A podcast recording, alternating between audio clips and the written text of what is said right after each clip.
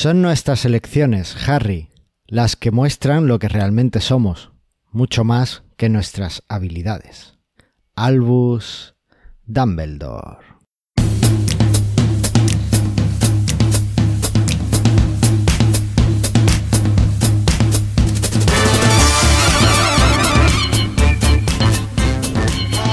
Bienvenidos al sextuagésimo tercer episodio de Mastermind Joomla, el podcast sobre Joomla para que lleves tu plataforma web al siguiente nivel.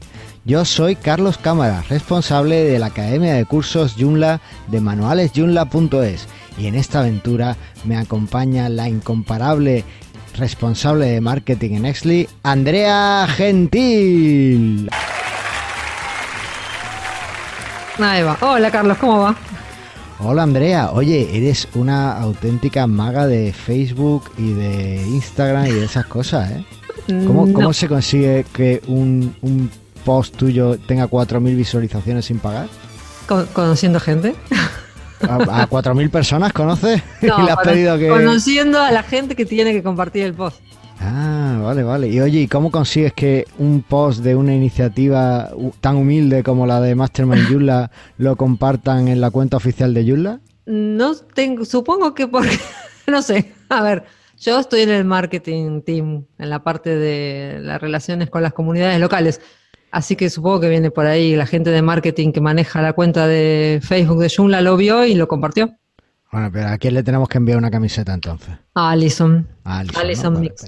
pues. Eh, Bueno, bueno, bueno, qué, qué- qué lujo el, poder haber estado ahí en la, en la cuenta oficial de, de Facebook de, de Joomla. Sí, aparte fue medio impresionante, porque eso de pronto entrar a Facebook y ver que tiene 4.000 visualizaciones y que no hayas puesto ni un euro, digo, oh, ¿qué pasó acá? Sí, sí, sí, la verdad es que yo me quedé alucinado. Pero no estamos solos, ¿verdad? No, y nos tenemos compañía. Eh, Tenemos compañía, le estamos haciendo de rogar porque teníamos muchísimas ganas de que estuviera con nosotros y es un lujazo poder contar con el grandísimo Roberto Segura. Hola, ¿qué tal? ¿Cómo estáis? ¿Qué tal, Roberto? Pues Oye, aquí qué estamos. ganas tenía de que estuvieras por aquí. Yo no traigo 4.000 visualizaciones o, ¿eh? debajo del brazo. Vamos a ver, ¿eh? Vamos a ver. Me da a mí que traes algo también muy bueno debajo del brazo. Bueno, eso intentamos, ¿no? Eso intentamos. Muy bien, muy bien. Bueno, pues ya ahora, ahora lo desvelamos a lo largo del programa. Eh, Roberto, para el que no lo conozca, es como nuestro programador estrella eh, de Joomla, ha sido contribuidor de- del núcleo, ha estado de líder de- del equipo de producción en algún momento. Tú, si yo me equivoco o miento, me lo dices, ¿eh, Roberto? Si mientes para bien, no. Vale. Y, y bueno, fue en parte responsable de- del desarrollo de, de las etiquetas que tenemos en Joomla 3 que podemos disfrutar, eh, junto con muchos más voluntarios, por supuesto, pero, pero bueno, él estuvo ahí también trabajando y aportando todos sus conocimientos. Y ha hecho, además es una persona muy abierta, siempre dispuesta a ayudar a alguien que tenga problemas con Joomla. Y bueno, pues tenemos la suerte de, de contar con él hoy para que nos hable de programación, de Tabata, de un montón de cosas. Muy bien. Oye, eh, Andrea, ¿qué tal? ¿Qué has estado haciendo esta semana? Sufriendo. ¿Por qué? Nada, estuve mal, tengo una muela que me tiene mal traer, que por suerte ya no la tengo más. Y nada, no, no, estuve media como out. Claro, esas son las muelas que se hacen en Argentina, yo no digo más. A ver, No, yo, yo he ido a España justamente esta semana también y me ha pasado lo mismo. ah, ¿ves? Ah, vaya. bueno, pues tenemos la... Hay que mirarse un poquito más. A ver, a todos los yulleros, eh, tenemos dos yulleros aquí, una muestra representativa, que han tenido problemas con sus dientes, id al dentista regularmente y... Sí, es que yo voy al dentista regularmente. El Sí, problema lo ha sido que, por ir al dentista. Claro. Ah, vale. pues no vayáis al dentista y, y así os quitáis problemas. Bueno, bueno, bueno, pues mientras que estabais vosotros con vuestros dolores, eh, yo he sacado la segunda eh, lección del curso de campos personalizados de en Joomla que tenemos en manualesjoomla.es y cuando se publique este episodio ya estará disponible la tercera lección también. Además, posiblemente hagamos un, haga un proyecto portfolio, es decir, que, que haga toda la estructura para, para que tengamos una web de, para mostrar nuestros trabajos fácilmente solo con campos personalizados. Así que yo lo veo muy interesante. Recuerdo a todos que ahora mismo eh, voy a hacer un spam y sexy aquí como un castillo. Seguimos teniendo el, curso de la, la, suscripción a la academia con el código de descuento mejor con Joomla al 50%, ¿vale? Así que yo no me lo pensaría. Y también estoy trabajando que posiblemente eh, uno de los suscriptores me ha, me ha pedido un curso de gestión de menús y, y bueno, pues va, y, de páginas con Joomla, así que posiblemente lo, lo, intercale y voy a intentar sacar un par de, de lecciones a la semana a ver si, si, lo consigo. Así que bueno, poco a poco. Muy contento con la academia y con la respuesta que todo el mundo nos está dando, así que genial. Pero esto no ha sido todo. Eh, esta semana hemos tenido varias noticias en Joomla. ¿Os parece si las comentamos? Vamos. Venga, pues vamos a escuchar el, jingle que nos hizo nuestro amigo Eduardo de Evil Sound, que es estupendo, que le agradecemos muchísimo. Y bueno, pues después veremos la actualidad.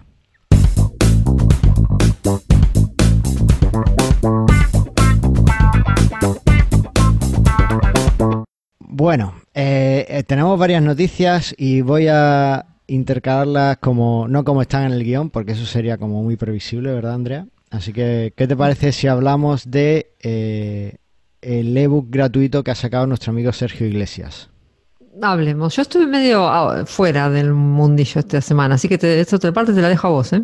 Bueno, pues eh, Sergio Iglesias colabora con varias asociaciones eh, realizando el desarrollo web, por supuesto lo hace en Joomla, y ha sacado un ebook con un listado de, de todas las webs de asociaciones que hay que hay hechas con Joomla, ¿vale? No solo las que él ha hecho, sino todas las que él conoce, que tiene conocimiento que están hechas con Joomla. Muy recomendable para ver, para, para mostrar a nuestros clientes si en algún momento tienen dudas y para coger los mejores trabajos y ver cómo se hacen las cosas y las posibilidades que tiene Joomla. Es gratuito, está en su web y os dejamos el enlace en las notas del programa. Claro. También tenemos en Madrid, que están que no paran, un Joomla Cañas y Networking.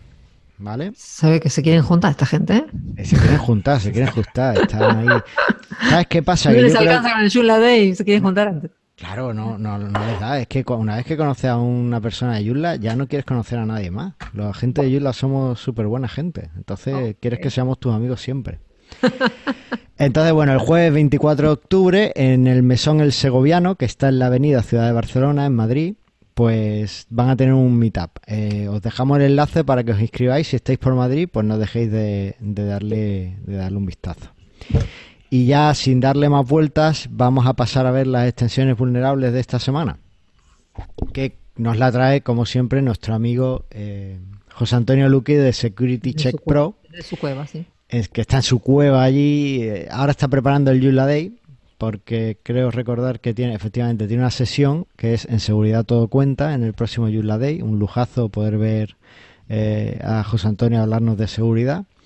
Eh, y esta semana tenemos una vulnerabilidad en el core de Joomla, pero no tenemos actualización. ¿Qué os parece? ¿Cómo habéis quedado? No. Bueno, se supone que la versión es hasta 346 o Ahí está Roberto, rápido. Efectivamente, una empresa de seguridad pues ha encontrado una versión eh, insegura de Joomla de la 3465, si no recuerdo mal. Eh, os recordamos que estamos en la versión de Joomla 3912 con lo cual, si estáis al día en vuestros sitios, pues no tenéis ningún problema. Es una vulnerabilidad bastante grave de estas que son de día cero, pero hasta ahora no se había descubierto, así que es muy poco probable que alguien la haya podido usar en vuestros sitios.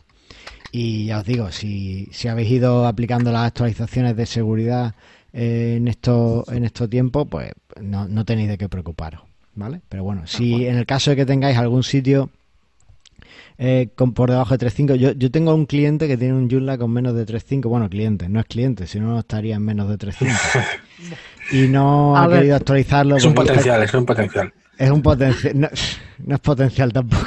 es un potencial problema, te pasa. Es un potencial problema para él, además, porque yo le dije, y esto lo tienes que actualizar y, puedes hacerlo, o podemos... y me dijo, no, no, es que lo voy a cerrar, y llevo un año con el sitio sin cerrarlo y sin actualizarlo. En fin, poco a poco. Se toma su tiempo. Se toma su tiempo. Así que bueno. Eh, pues ya está, si os parece, pasamos a hablar de el, el día, eh, perdón, el tiempo, o sea, el tema principal, ¿os parece? Venga, vamos allá.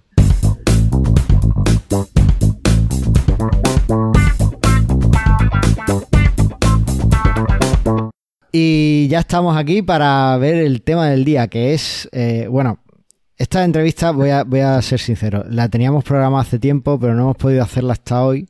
Y yo tenía pensado preguntarle a Roberto, eh, porque me gusta mucho su historia de, de cómo entró en la programación y, y, demás. Y no sé si nos podrías contar un poco, Roberto, antes de empezar a hablar de Tabata, eh, cómo empezaste en esto de la programación. Bueno, yo realmente estudié ingeniería informática, aunque no la acabé.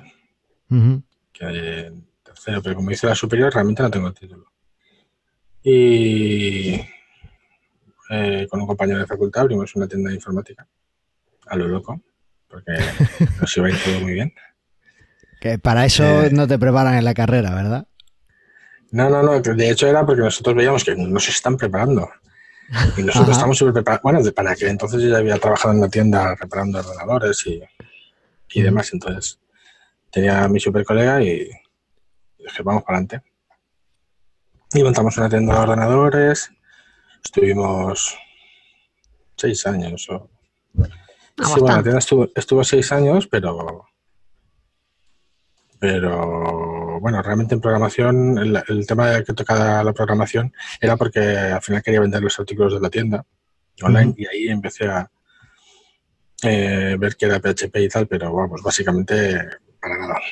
Ahí conocí también Joomla, la primera, las primeras versiones. Pero digamos que fue así como un, un escarceo y, ya nada más. Y después, cuando me traspasé la tienda, no tenía básicamente, no había acabado la carrera, que la tenéis que acabar todos. bueno, yo ahí discrepo, ¿eh? bueno, Si, si, tienes salidas, evidentemente, yo por ejemplo me las, encontré, salidas profesionales, pero el proceso de eh, yo soy técnico de ordenadores y ahora quiero ser programador, que cuando doy ponencias, eh, la gente se acerca, hay un montón de gente en esa situación se sienten muy identificados y me vienen luego, oye, yo acabo de perder mi trabajo, yo trabajaba de X, ahora quiero, eh, me interesa la programación, entonces he visto que tú pudiste, ¿qué, otros pasos puedo dar? ¿no? Es algo que me preguntan bastante, o sea, así que es un poco inspirador, entre comillas. Está muy bien. Sí, desde luego. Entonces, básicamente, un ex trabajador, un chico que trabajaba para mí, me metió en una empresa de programación cobrando nada, 600 euros, no me acuerdo. Una basurilla. Y, bueno, a raíz de ahí, eso era todo software privativo, no se podía eh, utilizar open source, estaba prohibido porque la gente veía que el código tenía vulnerabilidades. Veían que el código fallaba, no puede ser. Si se ve el código es que es, inseguro, ¿no? Si no se ve, no, eso es más bien al contrario. Si no se ve es que es seguro. Claro, seguridad por oscuridad. Exacto. Y entonces cuando, bueno, mientras estaba trabajando ahí, de hecho, empecé a tirar currículums y tenía muy claro que quería trabajar con open source, que no quería reinventar la rueda para cada sitio web y demás. Y una de las cosas que había tocado en la empresa era Joomla, que era así soslayo. Ya, ya conocía que los menús no me gustaban, el sistema de menús era un poco eh, complejo de entender. Y, hice una entrevista para la programación de, sobre todo el tema de Joomla y Magento. Y empecé diciendo que sí, que yo, yo soy Joomla, yo lo sé todo, vamos. Obviamente. ¿Cuál es tu nivel de inglés? Eh, perfecto, es lo mismo. Exacto, sí. Bueno, de hecho dije los dos, claro, evidentemente. Aunque el inglés no lo iba a utilizar. Entonces, a raíz de ahí, eh, utilizando sitio Joomla, hubo una, me acuerdo que había un fallo en el sistema de envío de emails. Se podía utilizar, eh, el sistema de envío de emails se utilizaba un poco, había un fallo, no me acuerdo cuál era. y, yo hice, dije, va, esto arreglo yo. Bueno, lo, arreglé en sitios de clientes y cada vez que se actualizaba Joomla me quitaban mi parche. Claro. Y descubrí que había que, que contribuir. Claro. contribuir por egoísmo, porque si no contribuyes te lo chafan. Eh, no importa, no deja de ser contribución. Exacto. Entonces, eh, creo que fue la segunda vez que actualizaron y me quitaron el parche de cuatro o cinco sitios. Dije, pues esto tengo que ver como en el próximo parche que ya venga de serie. Y abrí una pull request, me acuerdo, y básicamente era como una cosa muy guay, pero que estaba hecha muy mal. Yo la había implementado bastante mal. O, ¿Sabes? Era una buena idea mal hecha. Me acuerdo que me, Michael Becker o por aquel entonces estaba Ruben también, bueno, me empezaron a decir, esto has hecho mal, esto no sé qué. Yo digo, ah, encima que contribuyo, cabrones. Eso es muy habitual, ¿no? Por eso hemos tenido que hacer un código de conducta y demás, ¿no? Tal cual. Entonces me acuerdo que, eh, bueno, gracias a que por aquel entonces yo ya conocía a mucha gente y hubo mucha gente que entró en Apple Request y dijo que la, o sea, que la solución era necesaria, pero que, que me ayudaran un poco a, hacerlo decente. Y ahí es donde realmente empecé a contribuir eso, me gustó, vi que había aprendido cosas de gente que se había tomado el tiempo de corregirme. También descubrí que, que te corrijan es bueno en, en programación, en inglés, en lo que sea. Y, y sí. Y nada, y a partir de ahí contribuí al core, gente que busca trabajadores, sobre todo orientados a Joomla, que hubieran contribuido, me contactaron y básicamente cambié de trabajo, me senté en Joomla, empecé a contribuir más. Ya, seguir creciendo. Oye, de todas estas contribuciones que tienes, porque yo he mencionado las etiquetas, pero eh, también has trabajado eh, tanto aportando al, núcleo de Joomla como también en tus repositorios eh, desarrollando cosas para Joomla. Yo, por ejemplo, en una de, de mi, en mis extensiones suelo usar una librería que he hecho gracias a la que tú tienes publicada en, en tu GitHub y, y bueno, una librería de formularios y y tienes un montón de cosas, tienes Joomla Entity, tienes eh, Joomla Twig, eh, ahora Tabata, de lo que vamos a hablar en breve. ¿Cuál es la que más te gusta y que te parece más interesante de todas? ¿O la que más cariño le tienes? Bueno, si hablamos de contribuir al core, yo creo que lo que más me gustó fue Search Tools, que son los... Antes en Joomla no podías filtrar los artículos y demás, o no me acuerdo cómo era realmente pero en uno del en un code sprint eh, básicamente nos encerramos y a mí me tocó hacer la parte de una búsqueda que pudiera tener filtros personalizados y demás. Y ahora están todos los sitios web. Lo de los tags, realmente yo creo que hice el campo de tags y fue así un poco. Luego pensaba la gente que había hecho mucho más de lo que yo había hecho. Y realmente los tags por debajo no estaban, no me sentía muy orgulloso de lo que veía. Entonces yo era como, no, no, yo soy otro campo, ¿eh? Pero, pero bien, también, también es algo muy visual y que ayudó mucho en su momento. Era como una criatura que toda la gente quería.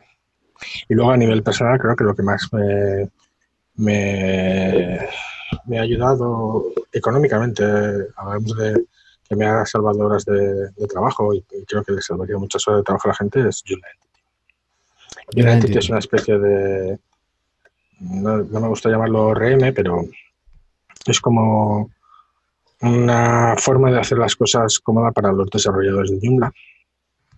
Y, y la verdad es que yo lo utilizo en todos los proyectos, lo empecé a utilizar hace, bueno, lo creamos Florian Bucinos y yo para Red Component, un, no esto evidentemente, ¿no? pero una, un primer concepto de lo que eran entidades y ha ido evolucionando conmigo por todas las empresas, por todos los proyectos, hasta que un día dije, pues como lo utilizo en todas partes, voy a hacerlo público, voy a ponerle test para que sea fiable y voy a asegurarme de que la gente lo puede utilizar con cosas del core, es que es un módulo artículos o, o cosas así, directamente tienes un montón de facilidades para sacar los tags que están enlazados en un artículo, las categorías y demás. Entonces, Joomla Entity sería, sería lo más. Lo que más me gustaría a nivel de programación, lo que pasa es que eso es súper friki y solo llega a los super frikis. Bueno, no, a ver, es algo que, muchas veces, bueno, pues la gente más que no tiene, no programa, pues lo ve como esto que es, pero que realmente cuando eres programador te ayuda a hacer cosas más grandes, ¿no? Entonces está, está genial. Oye, eh, venga, y ya para terminar y ya empezamos con Tabata. ¿Algún consejo para alguien que quiera empezar a programar eh, en Joomla, porque a, mí me llega mucha gente eh, pidiéndome, oye, ¿cuándo vas a sacar los cursos de programación en Joomla? ¿Cuándo vas a tal? ¿Cómo puedo empezar a programar en Joomla? Un consejo rápido para que la gente, eh, para que, que quiera empezar a programar en Joomla, ¿qué es lo que puede empezar a hacer? Lo mejor del, pero para Joomla, para cualquier cosa, es contribuir. Contribuir a intentar contribuir algo que a tu eh, documentación, cualquier cosa, mirarte las issues de GitHub, del repositorio de Joomla, y empezar a ver que hay cosas muy básicas como una etiqueta HTML, ¿no? hay cosas que no realmente no requiere mucho nivel de programación, simplemente estar pendiente de lo que pasa, con lo cual si te llegan las notificaciones para cada incidencia que se abre, pues ya sabes lo que se está cociendo, que va a haber en la próxima versión. Y luego si empiezas a contribuir, lo que comentaba cuando yo empecé a contribuir, hay un montón de gente que se, se pierde el tiempo en explicarte por qué lo has hecho mal. Y cuando te explican por qué lo has hecho mal, puedes hacerlo bien. Sí, eso es cierto. Perfecto, perfecto. Oye, y ahora vamos a entrar ya de por sí a hablar de Tabata. ¿Qué es Tabata?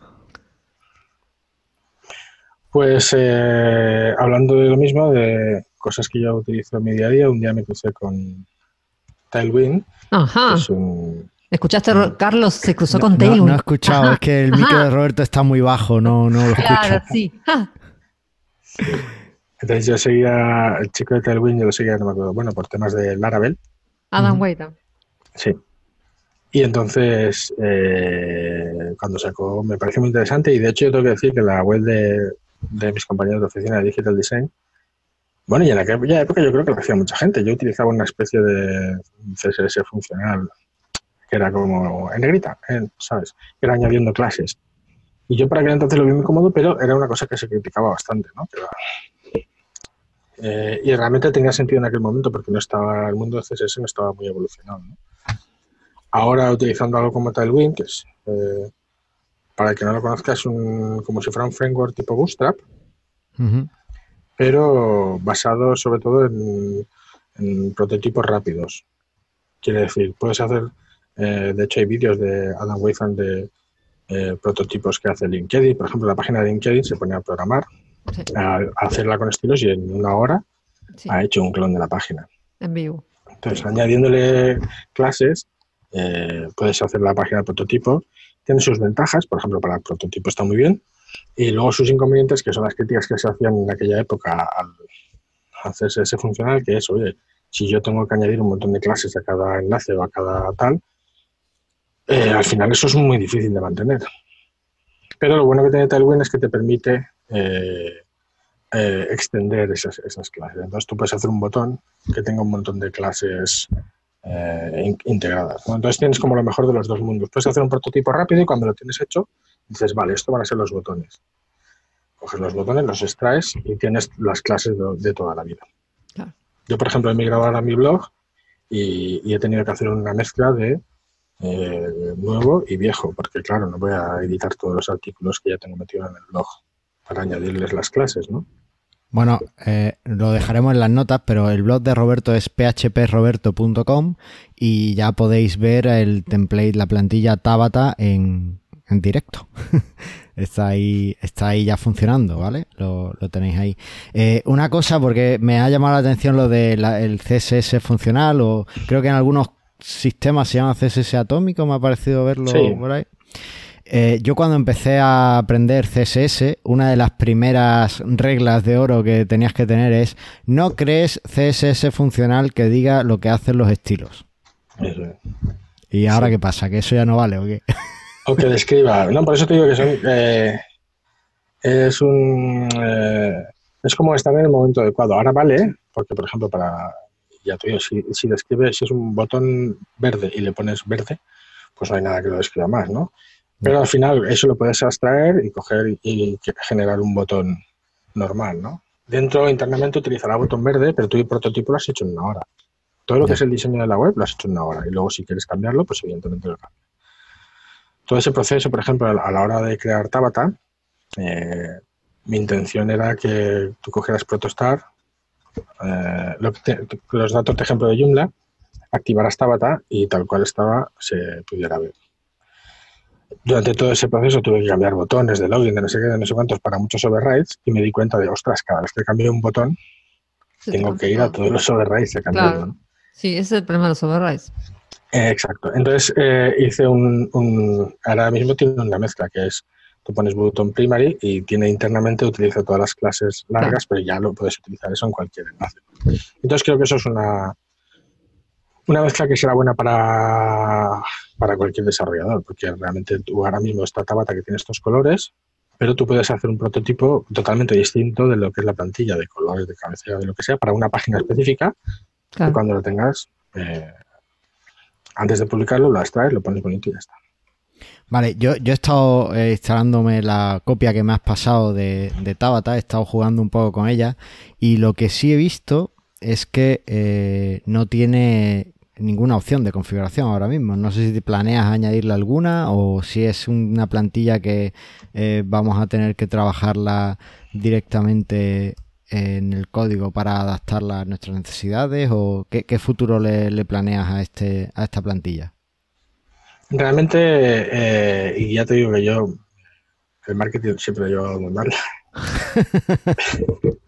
así que eso por ejemplo es una siempre me decía vamos a añadir una, una opción para esto no pero como en el core de Joomla cuando contribuyes te das cuenta de que hay tantas opciones que al final marean más que tal, yo soy anti-opciones, me refiero. Un template eh, es para un desarrollador y al final eh, Protostar, por ejemplo, que es el template que yo quiero no reemplazar, pero eh, sería como una especie de reemplazo natural, no tiene muchas opciones de configuración. Vale, entonces puede, puede tener opciones de configuración, estoy abierto a ellas, pero no ahora mismo no se me ocurre tipo logo o lo que sea, ¿no? Porque tienes que tener el logo bien definido en la página. Entonces, es, es más mirar el código. No sé, realmente no sé. Ahora mismo no está en esa fase. Supongo que si lo empiezan a utilizar los usuarios y empiezan a demandar cosas, pues. Claro, es, cuestión de, ir avanzando, es lo que dice él. Sí, porque yo lo de las opciones lo llevo muy mal. No, y aparte para realmente para llegar al punto de tener un club de plantillas, por decirlo de alguna forma, tendrías que, o sea, es un camino largo, de acá a ahora sí, bueno, eso, realmente no es, para nada mi objetivo de, plantilla. Para nada, o sea, esto es más una plantilla open source que puede. Eh, claro, uno se la puede bajar y, claro, y personalizarla como venir, Hace tiempo eh, estuve hablando con Josh que quería que la contribuyera al core que reemplazara, que fuera la de Joomla 4.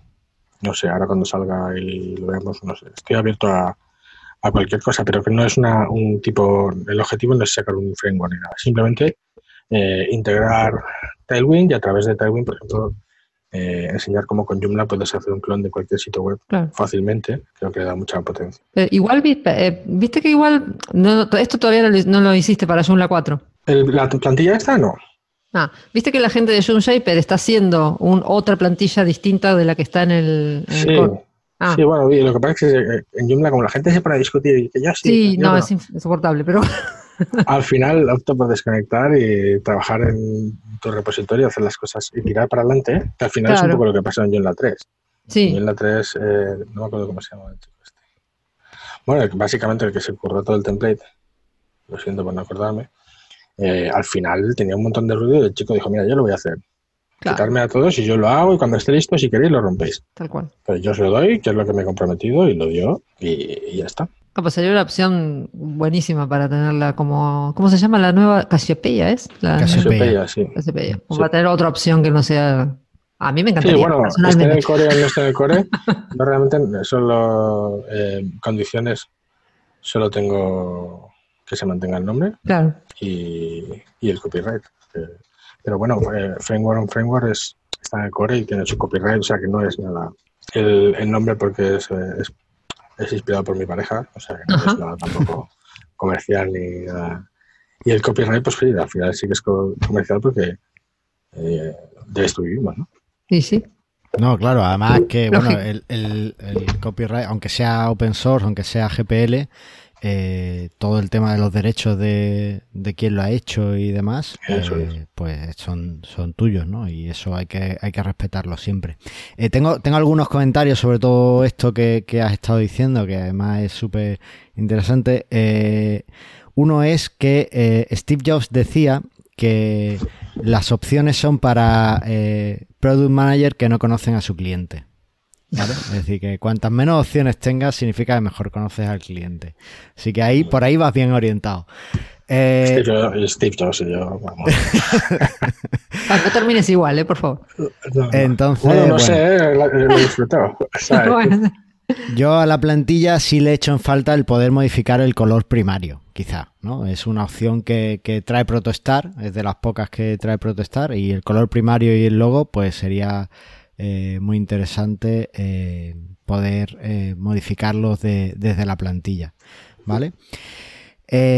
después más cositas. sobre el club de plantillas que, que, has comentado. Mira, yo ayer mismo, además, hablaba con Pablo y le dije que, que ibas a venir y tal, que ibas a presentarnos tabla, Tabata y y estuvimos hablando de esto porque es uno de mis sueños o de mis pequeños proyectos ideales es montar un club de plantillas en España. Porque además yo recuerdo que en el Joomla Day 2009 alguien anunció que iba a sacar, sí, Andrea, Joomla Day Madrid 2009. Se llamaba Joomla Day Spain en aquella época. Ok. Alguien anunció que iba a sacar un club de plantillas en España, ¿vale?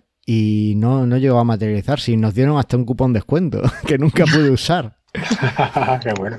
Entonces, es como, digamos que es como de esas cosas que, quiero que, pase algún día, ¿no? Un club de plantillas en España y, que funcione. Y viendo cómo está el mercado actual de plantillas, en las que todos han optado por hacerse frameworks súper complejos, eh, que después son más o menos fáciles de usar, pero que tú puedes configurar que una posición esté aquí o que es aquí tener tres módulos.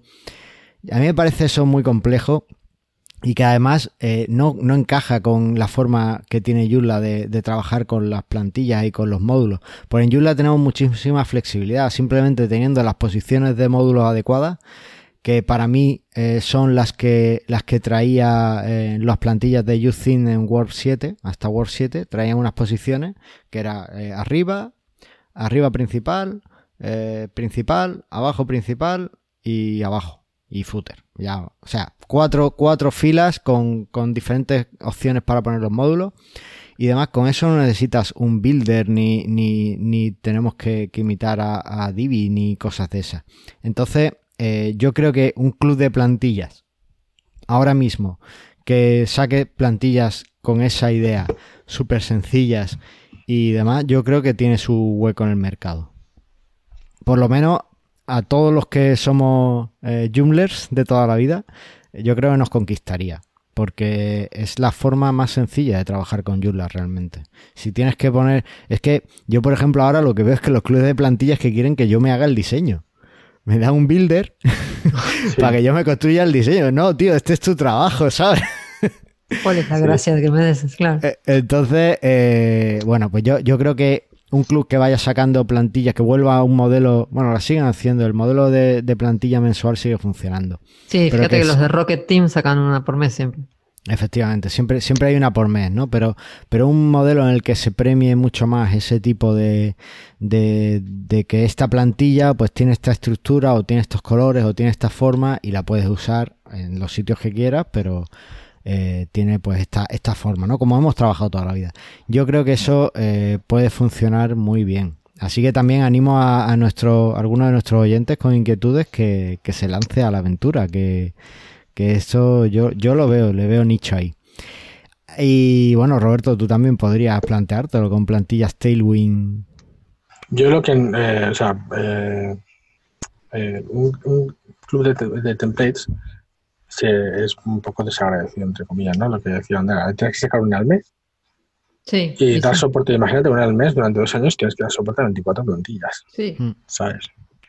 Eh, siempre acabas haciéndote tu framework porque hay algo que no funciona, que no sé qué. O sea, te ata de por vida a algo que, que luego al final hace poco se ha empezado a vender clubs de plantillas y demás. O sea, no lo veo muy allí, ¿no? Y lo que sí que eh, tengo abierto y tengo pensado es eh, extensiones para extensiones de tipo Tailwind. O sea, si tú quieres hacer un menú, pues un menú hecho con Tailwind de este estilo para tu, por ejemplo, para Tabata, lo instalas, lo pones y ya te funciona. Ah. ¿Vale? Pero no, o sea, son más extensiones orientadas a un framework que plantillas en sí, ¿no? Pues hacer un menú lateral tipo el de Facebook o hacer un buscador Ajax de artículos o ese tipo de cosas que se integren directamente con, con una plantilla base, como lo que si conocéis Hoostrap, ¿os suena? Que era de Philip Blow. Sí, sí. Pues él hizo algo así, además el, su modelo económico, yo trabajé para él, de hecho, yo todas las extensiones que vendía él las hice yo. Ah, mira. Entonces, eh, era un modelo que funcionaba, el tiempo, pues eso, si Tailwind dentro de poco deja de funcionar, pues eh, el negocio se va, ¿no? Pero bueno, se ha aprovechado la suya y seguramente son extensiones que yo tenga que desarrollar para X sitios. O sea que es algo que yo mismo puedo amortizar, que la gente puede utilizar y que se. Eso es interesante y me, me trae además otra pregunta, porque eh, yo, yo he, trasteado, aparte de instalar tu plantilla, he estado jugando con la que sacó Aníbal, que tiene una plantilla de Tailwind también. Eh, y una de las cosas que no me convenció de Tailwind es que tú cuando compilas las clases, cuando creas eh, tu plantilla, tú dices qué clases se pueden usar dentro de tu framework. ¿vale? Y claro, eso realmente acota mucho a que un diseñador, un desarrollador de extensiones pueda usar tus clases. Al final, eh, los desarrolladores de extensiones intentamos usar lo que más usa la gente. Entonces, pues yo como desarrollador de extensiones, pues sé que tengo que ser compatible con Bootstrap 4, Bootstrap 2 y si me apuras incluso con UIKit. Eh, pero Tabata, que todavía no está en el mercado Joomla o que no ha entrado eh, fuerte en las plantillas comerciales, eh, pues yo no me preocupo de ponerlo. Y es más, si me preocupara de ponerlo, tendría el problema de que no sé qué clases vas a usar en tu plantilla o vas a ofrecer en tu plantilla. En tu plantilla, ¿no? Ahí cómo, cómo solucionarías tú eso o qué, idea tienes con esas extensiones adaptadas a esta plantilla. Bueno, realmente las eh, la, documentación de Tailwind ya está y, está triunfando porque la gente lo utiliza. O sea, es un trabajo que no tengo que hacer yo. en cuanto lo utilizas realmente Tailwind, es como que te acostumbras a trabajar con ese tipo de cosas y dices, ostras. Es que además, cuando cuando eres desarrollador y no estás en el mundo de los fallos, pues hay un montón de clases que utilizando las clases, eh, o sea, de CSS, ¿no? De, ostras, esto no se me alinea, no se me alinea, se queda uno más alto que otro, tal cual. Utilizas estas clases y funcionan, ¿no? Es un poco como lo que pasó con Bootstrap, de, ostras, los botones salen solos. Hmm. Pero aquí realmente es un poco más eh, artesanal. Y una de las cosas, al, hilo de lo que decías de Bootstrap, es que yo todo esto lo hago orientado muy a eh, ayudar al desarrollador de Joomla. Y una de las cosas que me he planteado es que el desarrollador de Joomla, como decías, está ahora mismo está en el mundo de Bootstrap 2, Bootstrap 3, Bootstrap 4, eh, con mucha suerte.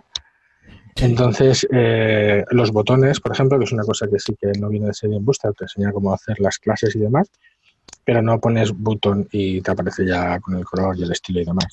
Una de las cosas que me he planteado es eh, hacerlo compatible con las clases de Bootstrap y aplicar eso para un montón de cosas. Porque con Tailwind lo puedes hacer. Entonces, todo lo que sea eh, facilitar la migración de un template de Bootstrap a Tailwind, pues al final es un Tailwind win. Totalmente. Claro, pero eso al final no incrementa el peso de, los ficheros CSS y JavaScript. No, lo bueno que tiene, eh, bueno, no es propio de Tailwind, es, lo tiene Tabata. Y es que al final del todo hay un proceso que se llama, bueno, hay una librería que existe ya que se llama Purg CSS, que es para purgar el CSS que no utilizas. ¿Vale? Entonces, eh, una vez que tú acabas, realmente el, código de Tabata son 500, eh, al hilo de lo que decías en la cabecera, ¿vale? Que tú decías, la cabecera que es verde, quiero cambiar de color. Hmm. Cuando tú cambias un color en Tailwind, él te genera un montón de variaciones de para cuando está el, botón en over, eh, ¿sabes? Hmm colores para, o sea, eh, aplica variables para aplicarlo, ese, eh, color de fondo que solo sea, por ejemplo, para móvil, lo puedes hacer, hmm. simplemente con una clase CSS. Entonces, es imposible eh, permitir que el usuario cambie ese color porque se tiene que compilar con el color que ya esté. ¿Vale? Hmm. Entonces, a la hora de compilar, Tabata compilado ocupa 580K, me parece. ¿Vale? Eso sería incluyéndolo todo. Pero la ventaja que tiene eh, esto es que tú tienes un build que tiene de gulp, integra un dist, que es, eh, ejecutas un comando y dices, vale, lo voy a, ya lo voy a instalar en un sitio web. Ejecutas gulp dist y automáticamente te comprime, mira qué clases estás utilizando directamente en el PHP. Él mira las clases que se están aplicando en el PHP en HTML y la que no se esté utilizando te la quita. Y pasamos de 583K a 3K de descarga, que son 9K reales, más o menos. Claro, pero te mira solo eh, las que tú tengas en la plantilla, ¿no? No te mira la extensión. No, claro. Es, eh, una de las cosas que yo siempre hago es eh, enlazar todas mis extensiones a un ah. sitio web Joomla. Vale, ahí sí. Y eh, porque realmente tiene sentido, tú vas estás desarrollando un módulo para una página web Joomla mm. y en un template más todavía, ¿no? Porque realmente la gente que es muy maniática de los templates evita cargar cualquier JavaScript, por ejemplo, que viene de Joomla, directamente vacía el script y dice, no me cargues nada, que yo no voy a cargar manualmente ni de JavaScript ni de CSS. Lo vacías y entonces a mano yo integro lo que yo quiera. Como, como Tabata con Gulp está enlazada a un sitio web de desarrollo, es decir, yo ahora, por ejemplo, tengo enlazado al sitio web de Joomla en mi local. Pues yo le puedo decir, eh, utilizo este módulo. Lo añades a la lista de carpetas que tiene que comprobar pur CSS y entonces lo que hace es, eh, si esas clases están en ese módulo, lo podrías hacer para cualquier vista, incluso de Joomla. ¿Sabes? Si te pones si Tabata, por ejemplo, estuviera en el core, sería bastante trivial decirle que si hay una vista, un módulo, un plugin, lo que sea, que utilice un botón de un color naranja, no lo, no lo quite al final. Incluso le puedes decir, por ejemplo, si tú quieres que a nivel de usuario puedan utilizar toda la gama de, botones, a pesar de que no esté utilizado en la página eh, original, pues, pues en un artículo que quieran poner un botón o lo que sea, tú eh, manualmente le puedes decir, permíteme estas etiquetas. Claro. Y puedes poner un botón o lo que quieras. Perfecto, perfecto. Sí, lo que tenés que salir, Carlos, es de la idea tradicional de que tenés en la plantilla y vas a opciones y tenés todos los campitos donde podés modificar todo. Sí, además, tengo que confesar que, esa idea no me agrada tampoco demasiado. Lo, que, no quiero es quedarme sin opciones. Bueno, esta es otra. Esta es otra opción, entonces está, bien, está bien. Muy bien, oye, pues eh, me ha encantado. Eh, me gusta Tabata, le voy a dar una vuelta más. Además, voy a, voy a intentar contribuirte algunas ideas que tengo y, a ver si, te gustan y, sigue para adelante, ¿no? Genial, sí, Pablo también. Eh, bueno, Saqué yo un. Tabata salió de un template antiguo que tenía yo de Tailwind, pero aún no era la versión final. Que luego sacó Aníbal su template también de Tailwind. Y ahora yo saco otro template de Tailwind. Entonces, ahora con la versión final, eh, realmente lo he, movido a, a, otro repositorio y, le he dado una orientación más eh, a lo que yo creo que puede ayudar al usuario. Entonces, supongo que, por ejemplo, Pablo Arias también me dijo, oye, yo estoy interesado en contribuir, incluso ya te digo, cuando yo le dije que comercialmente no, era una cosa que quería utilizar, me dijo, bueno, pues no sé, a lo mejor alguien está quiere hacer utilizarlo como base y yo siempre estoy abierto a, las colaboraciones, evidentemente, a las contribuciones y luego a ese tipo de permitir que otra persona pueda utilizarlo a nivel eh, a nivel de negocio, pues también. Oye, ¿y dónde pueden encontrar nuestros oyentes Tabata? El repositorio justamente lo he publicado esta mañana en un tweet y bueno, está en GitLab ahora mismo. Y dentro de poco, lo que hablábamos de la comercial, que quería que Tabata estuviera enlazado a, una nueva agencia que, vamos a sacar de desarrollo.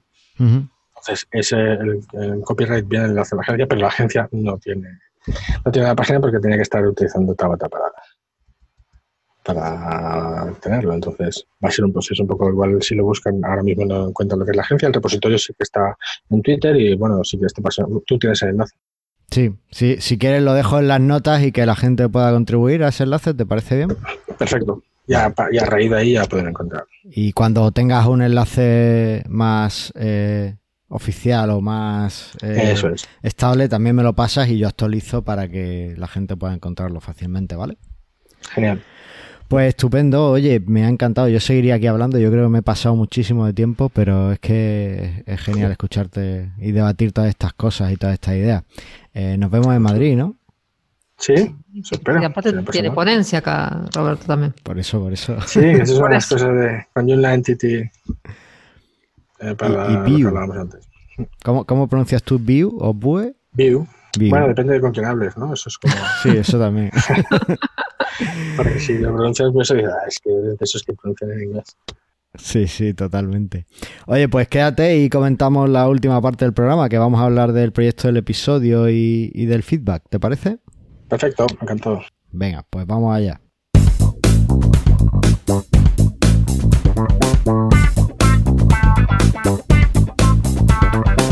Andrea. Sí. Estoy leyendo aquí en el guion algo que espero que no sea verdad y que... Y que yo te dije que estuve out. Out significa out.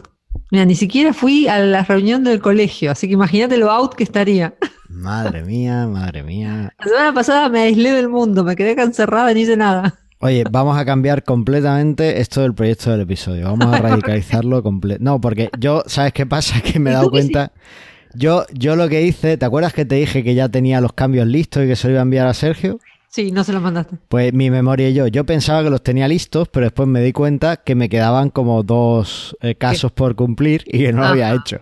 Entonces lo he cumplido y se lo he enviado a Sergio, a ver cuándo, cuándo lo aprueba. Eh, y bueno, entonces no he traducido la, web del Pizza Fan. Pero de todas formas, tengo una idea muy buena. Ahora te la comento fuera de, del bueno, programa. Igual la, web del Pizza Fan, estamos, estás como tarde, te digo, ¿eh? Estamos a 10, es el 19. Ya, pero al menos que esté lista para cuando lo hagamos en Madrid. Bueno, ok, eso sí. hablamos de eso ahora. ¿Te parece si vemos el feedback? Que tenemos un comentario muy chulo. Venga. Sí. Who you gonna call? El feedback. Es nuestro fan número uno el que comentó. Totalmente. Bueno, tenemos un comentario del amigo Alejandro Faicán en Evox en el episodio eh, que hicimos sobre la web del Yuk de Madrid y cómo han rediseñado la, comunidad en, Madrid. Y bueno, espérate, voy a, voy a hacer varios comentarios porque esto es muy, muy grande. Roberto, ¿tú sabes dónde está Ecuador? Sudamérica, ¿no? Sí, sí, en, en Sudamérica. O sea, está tela de lejos, ¿verdad? Sí, sí. Es, la definición que decimos aquí por el sur. Depende de quién, ¿no? Depende de quién. Esto se escucha en todas partes. Para aquí que estamos en España, está tela de lejos. Bueno, pues el amigo Alejandro Faicán tiene un proyecto en el que está ayudando a muchos eh, artesanos de allí de Ecuador, de la ciudad de Loja, en Ecuador, a, a vender sus productos online, ¿vale? Es un proyecto que ha intentado hacer con PrestaShop y con Joomla, al final lo ha hecho con PrestaShop y WordPress y bueno, ahí está. Y el caso es que dice que le hemos ayudado mucho, tanto aquí en el podcast de Mastermind Yula como en el podcast de prestarradio.com, y ha cogido, ha hablado con sus artesanos y nos han enviado una cesta de productos típicos de allí, de los que ellos hacen. Y, bueno, incluso viene un paquete de café desde Ecuador. Me envió el otro día el recibo, en un par de semanas estará, estará aquí. Y, los, y quiero mis regalitos en Madrid, ¿eh? A ver. No, Andrea, no. A ver, te explico. Eso es para que los repartamos entre nuestros oyentes. Ah, ¿no es para nosotros? No es para nosotros, es para los oyentes. ¿No hay nada para nosotros? No hay nada para nosotros. Bueno, hay una cosa que es para mí expresamente, que es el café, que ya te digo yo que no lo va a ver nadie más que yo. No. Te llevo una taza si quieres, pero ese café no, taza tengo, tengo, muchas ganas de probarlo, el café de Loja, así que mm, ese queda para mí. Y, y bueno, pues eh, el amigo Alejandro pues nos ha dejado este comentario, ¿vale? Eh, no, no, aparte que, bueno, tenemos que dar una gracia, un agradecimiento enorme porque, bueno, no, esperábamos llegar tan lejos ni, ni ayudar tanto y es genial ayudar a la gente. Y Alejandro nos dice, hola Carlos y Andrea, a los años, jeje, ojalá pudiese hacer por estos lados alguna comunidad de Joomla. Me debo preparar más. Quiero preguntarles algo. Si WordPress tiene WooCommerce para montar una tienda online, ¿en Joomla qué se puede utilizar para, por ejemplo, personas que tienen uno o hasta unos tres productos? Ya que un PrestaShop no lo veo viable. Pienso que si se enfoca a Joomla como lo hace WordPress, más gente lo utilizaría. En este caso, crear una tienda en línea básica, pero donde el usuario no debe invertir desde el inicio en una extensión tal cual se hace en WooCommerce. Y ya aprovecho para hacer otra pregunta. Si compras una extensión Joomla y no renuevas, ¿qué sucede? Uno, ¿Deja de funcionar y ya no puedes hacer nada? Dos, dejas de recibir soporte de actualizaciones. O tres, ambas y explota la web. Gracias y abrazo de la distancia. Vamos a empezar por lo fácil. Si compras una extensión Joomla, tú realmente no compras una extensión. Tú compras el soporte y la posibilidad de, de descargártela, ¿vale? Tú te la descargas y la actualizas por el tiempo que dure tu, extensión. Pero la extensión no puede dejar de funcionar si es GPL pasado el tiempo de tu suscripción. Y no explota la web tampoco. Y no explota la web. Entonces, en principio no pasa nada. Tú compras tu suscripción, te la descargas y, bueno, con eso puede funcionar. Eh, es recomendable tener las actualizaciones y el soporte, sobre todo las actualizaciones. Pero bueno, si ves que es una extensión que no se actualiza demasiado, pues tampoco pasa nada porque a lo mejor renueves cada de a poco la, la suscripción. Ya ahí lo tienes que ver. Eh, también cuando tú aportas, haces un pago a la, a la extensión, realmente estás garantizando que la extensión siga funcionando o sea, el, desarrollador sigue haciéndola, ¿vale? Sí, si, el desarrollador no vende extensiones, no, no va a seguir desarrollando. ¿eh? No va a seguir desarrollando y te vas a quedar sin esa, esa solución que, te está facilitando. Entonces, bueno, es como. Y ningún desarrollador de Joomla es rico. No, no, no conocemos ninguno que sea rico. No. Así que, bueno, pues eso. Oye, Roberto, ¿tú conoces alguna extensión así como WooCommerce, pero para Joomla? Bueno, eh, hablaba de uno, dos, tres artículos, ¿no? O sea, cosas pequeñitas. Sí, algo pequeñito. Yo creo que J2 Store. J2 Store, ¿verdad? Sí. Que utilizaba, bueno, inicialmente ahora ya creo que ya no, porque ya hace mucho que no lo utilizo, pero utilizaba los artículos de Joomla para... Creo que la última vez que lo tuve que tocar para un cliente ya no, ya tenía sus propios productos. Vale, vale. Pero bueno, era muy sencilla de poner en marcha y para vender rápidamente. Vale, pues eh, tenemos que tenemos que hacer un episodio sobre e-commerce aquí en el podcast. Sí, tengo muchas ganas, pero claro, tengo que hacer la, investigación de campo porque no, no he utilizado apenas e-commerce en, en Joomla. He tocado Millo Shop y Hika Shop y ninguno de los dos me ha gustado. Así que realmente yo también los he tocado y, y Virtual y todos estos y ninguno se va a hacer, se va a hacer lo que, que es. O pues eso si tú que ya estás en el mundo de prestación pues hay mucho mundo del e-commerce puro y duro que, a lo mejor cogía un poco. Pero PrestaShop quizás, el otro día lo comentaba con Antonio, que tiene mucha mucho sobrecarga realmente, es demasiado grande para muchas cosas y a lo mejor para estos casos realmente no necesitas un PrestaShop, eh, te vale algo no, No, por eso que un J2 Store incluso hay alternativas como tipo Gumroad, que es externo y simplemente tú pones un enlace en tu página web y inicia un proceso de compra fuera. Y sobre todo para cosas que tienen eh, derechos de propiedad intelectual y temas de eso, Gumroad está, Gumroad vale. está, se utiliza mucho. Vale, pues lo, probamos. Ah, había hace un, un tiempo estuve buscando una extensión de e-commerce y me encontré, bueno, no sé si yo buscaba la extensión de e-commerce o, o, buscaba tu, tu plantilla de Gulp para extensiones Joomla y me encontré con esta extensión que la utiliza que se llama Digicom. No sé si conoce a los desarrolladores. Pues hay una extensión de que, que, intenta hacer pues una extensión para comercio online en Joomla. No sé si la siguen desarrollando. Que se llama Digicom, Digicom y, y usaba tu plantilla de Gulp para el desarrollo. Además estaban muy contentos de eso y te listaban en, en la REDME, en el fichero LM. O sea que... Pues ahí queda. Pues esto es lo que tenemos, ¿no? Sí, creo que no. No tenemos nada que hablar más. No, y bueno. Que entradas de Eso. De Iba a decir que no podíamos recordar que viene el Joomla de Madrid. no podemos recordarlo. Pero lo que sí podemos decir, Andrea, es que eh, Roberto ha mencionado y ha dado que ha dicho que, que, para empezar a programar la mejor forma es contribuir. Claro. ¿Y como una forma es? Y una forma es el día eh, el día previo al Joomla Day Madrid tenemos ah. el Pixabax and Fan. Sí. Y se pueden apuntar ya en la página del evento y vamos a tener, vamos a contribuir a Joomla 4, eh, traduciendo, eh, escribiendo código, eh, diseñando, toda cualquier parte en la que creas que puedes aportar algo va a ser bueno y, y, sería genial que estuviéramos todos allí en el Pixabax and Fan aportando código. Hay plazas muy limitadas, el año pasado y creo que este año somos un máximo de 30 personas, así que ya estamos tardando en, conseguirlo. Eh, tenéis pizza gratis, es gratis apuntarse y os damos pizza. Y vamos a comer pizza. Eso es. Además que eh, creo que la patrocinan el evento Exli y Epta Technology y manualesyula.es, creo que son los patrocinadores del evento. Exactamente. Así que nada, yo lo veo claro, es una oportunidad estupenda para empezar a contribuir, empezar a aprender a programar o a lo que queráis y ayudar a Yula y comer pizza. Y el año pasado es que nos lo pasamos súper bien, ¿verdad? Sí, sí. ¿Y, Roberto, vas a pasarte por el Pizza Basafán? ¿O llegas? Me gustaría, me gustaría, pero no es, depende. Depende de la hora, ¿no? No sé si el fin de semana tengo que buscar con quién dejarlos. Y va a estar la cosa justa. No sé si voy a llegar a tiempo. Voy a ir esa misma noche, pero muy tarde. Vale. A, a, la Madrid, la de Madrid, sí. Eso es. Genial. Pues te esperamos en cualquier caso y sería estupendo también tenerte allí, por supuesto, un lujazo. Si no estoy eh, online, lo haré. Ah, genial. Pues perfecto. Que se puede, eso, que también es bueno decirlo. Que cuando hay un evento de ese estilo, se puede.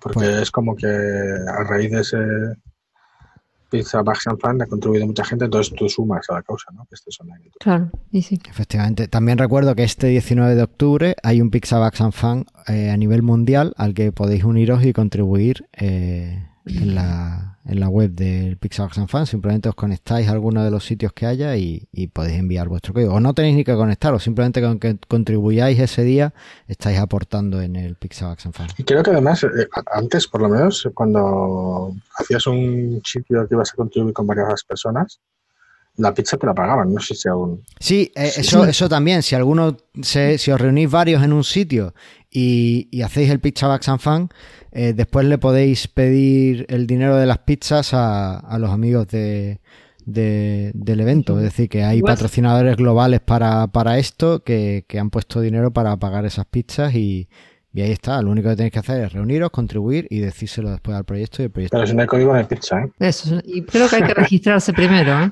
Hay, que, ir, sí, hay, hay, que registrarse. que vas a reunirte y después, como dice él, aportar el código y después la pizza. Eso. Y después cobras. Eso es. Eso es. Pero bueno, que está muy bien. O sea, pizza gratis, un plan programando con los amigos toda la tarde y por la noche pizza. Yo lo firmo. Mira que sos friki, ¿eh? eh cada uno tiene su gusto.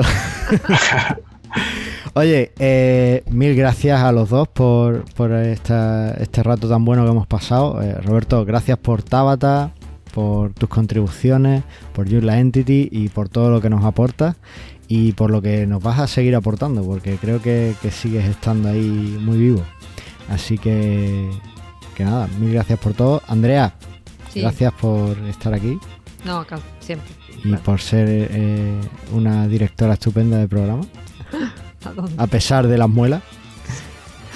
Y a ti que nos estás escuchando, pues mil gracias por apoyarnos, por enviarnos tus comentarios, por suscribirte a la academia de manualesyulla.es y por todo. Nos vemos próximamente. Nos vemos en Madrid. Nos vemos en Madrid. Nos vemos en Madrid. Hasta pronto.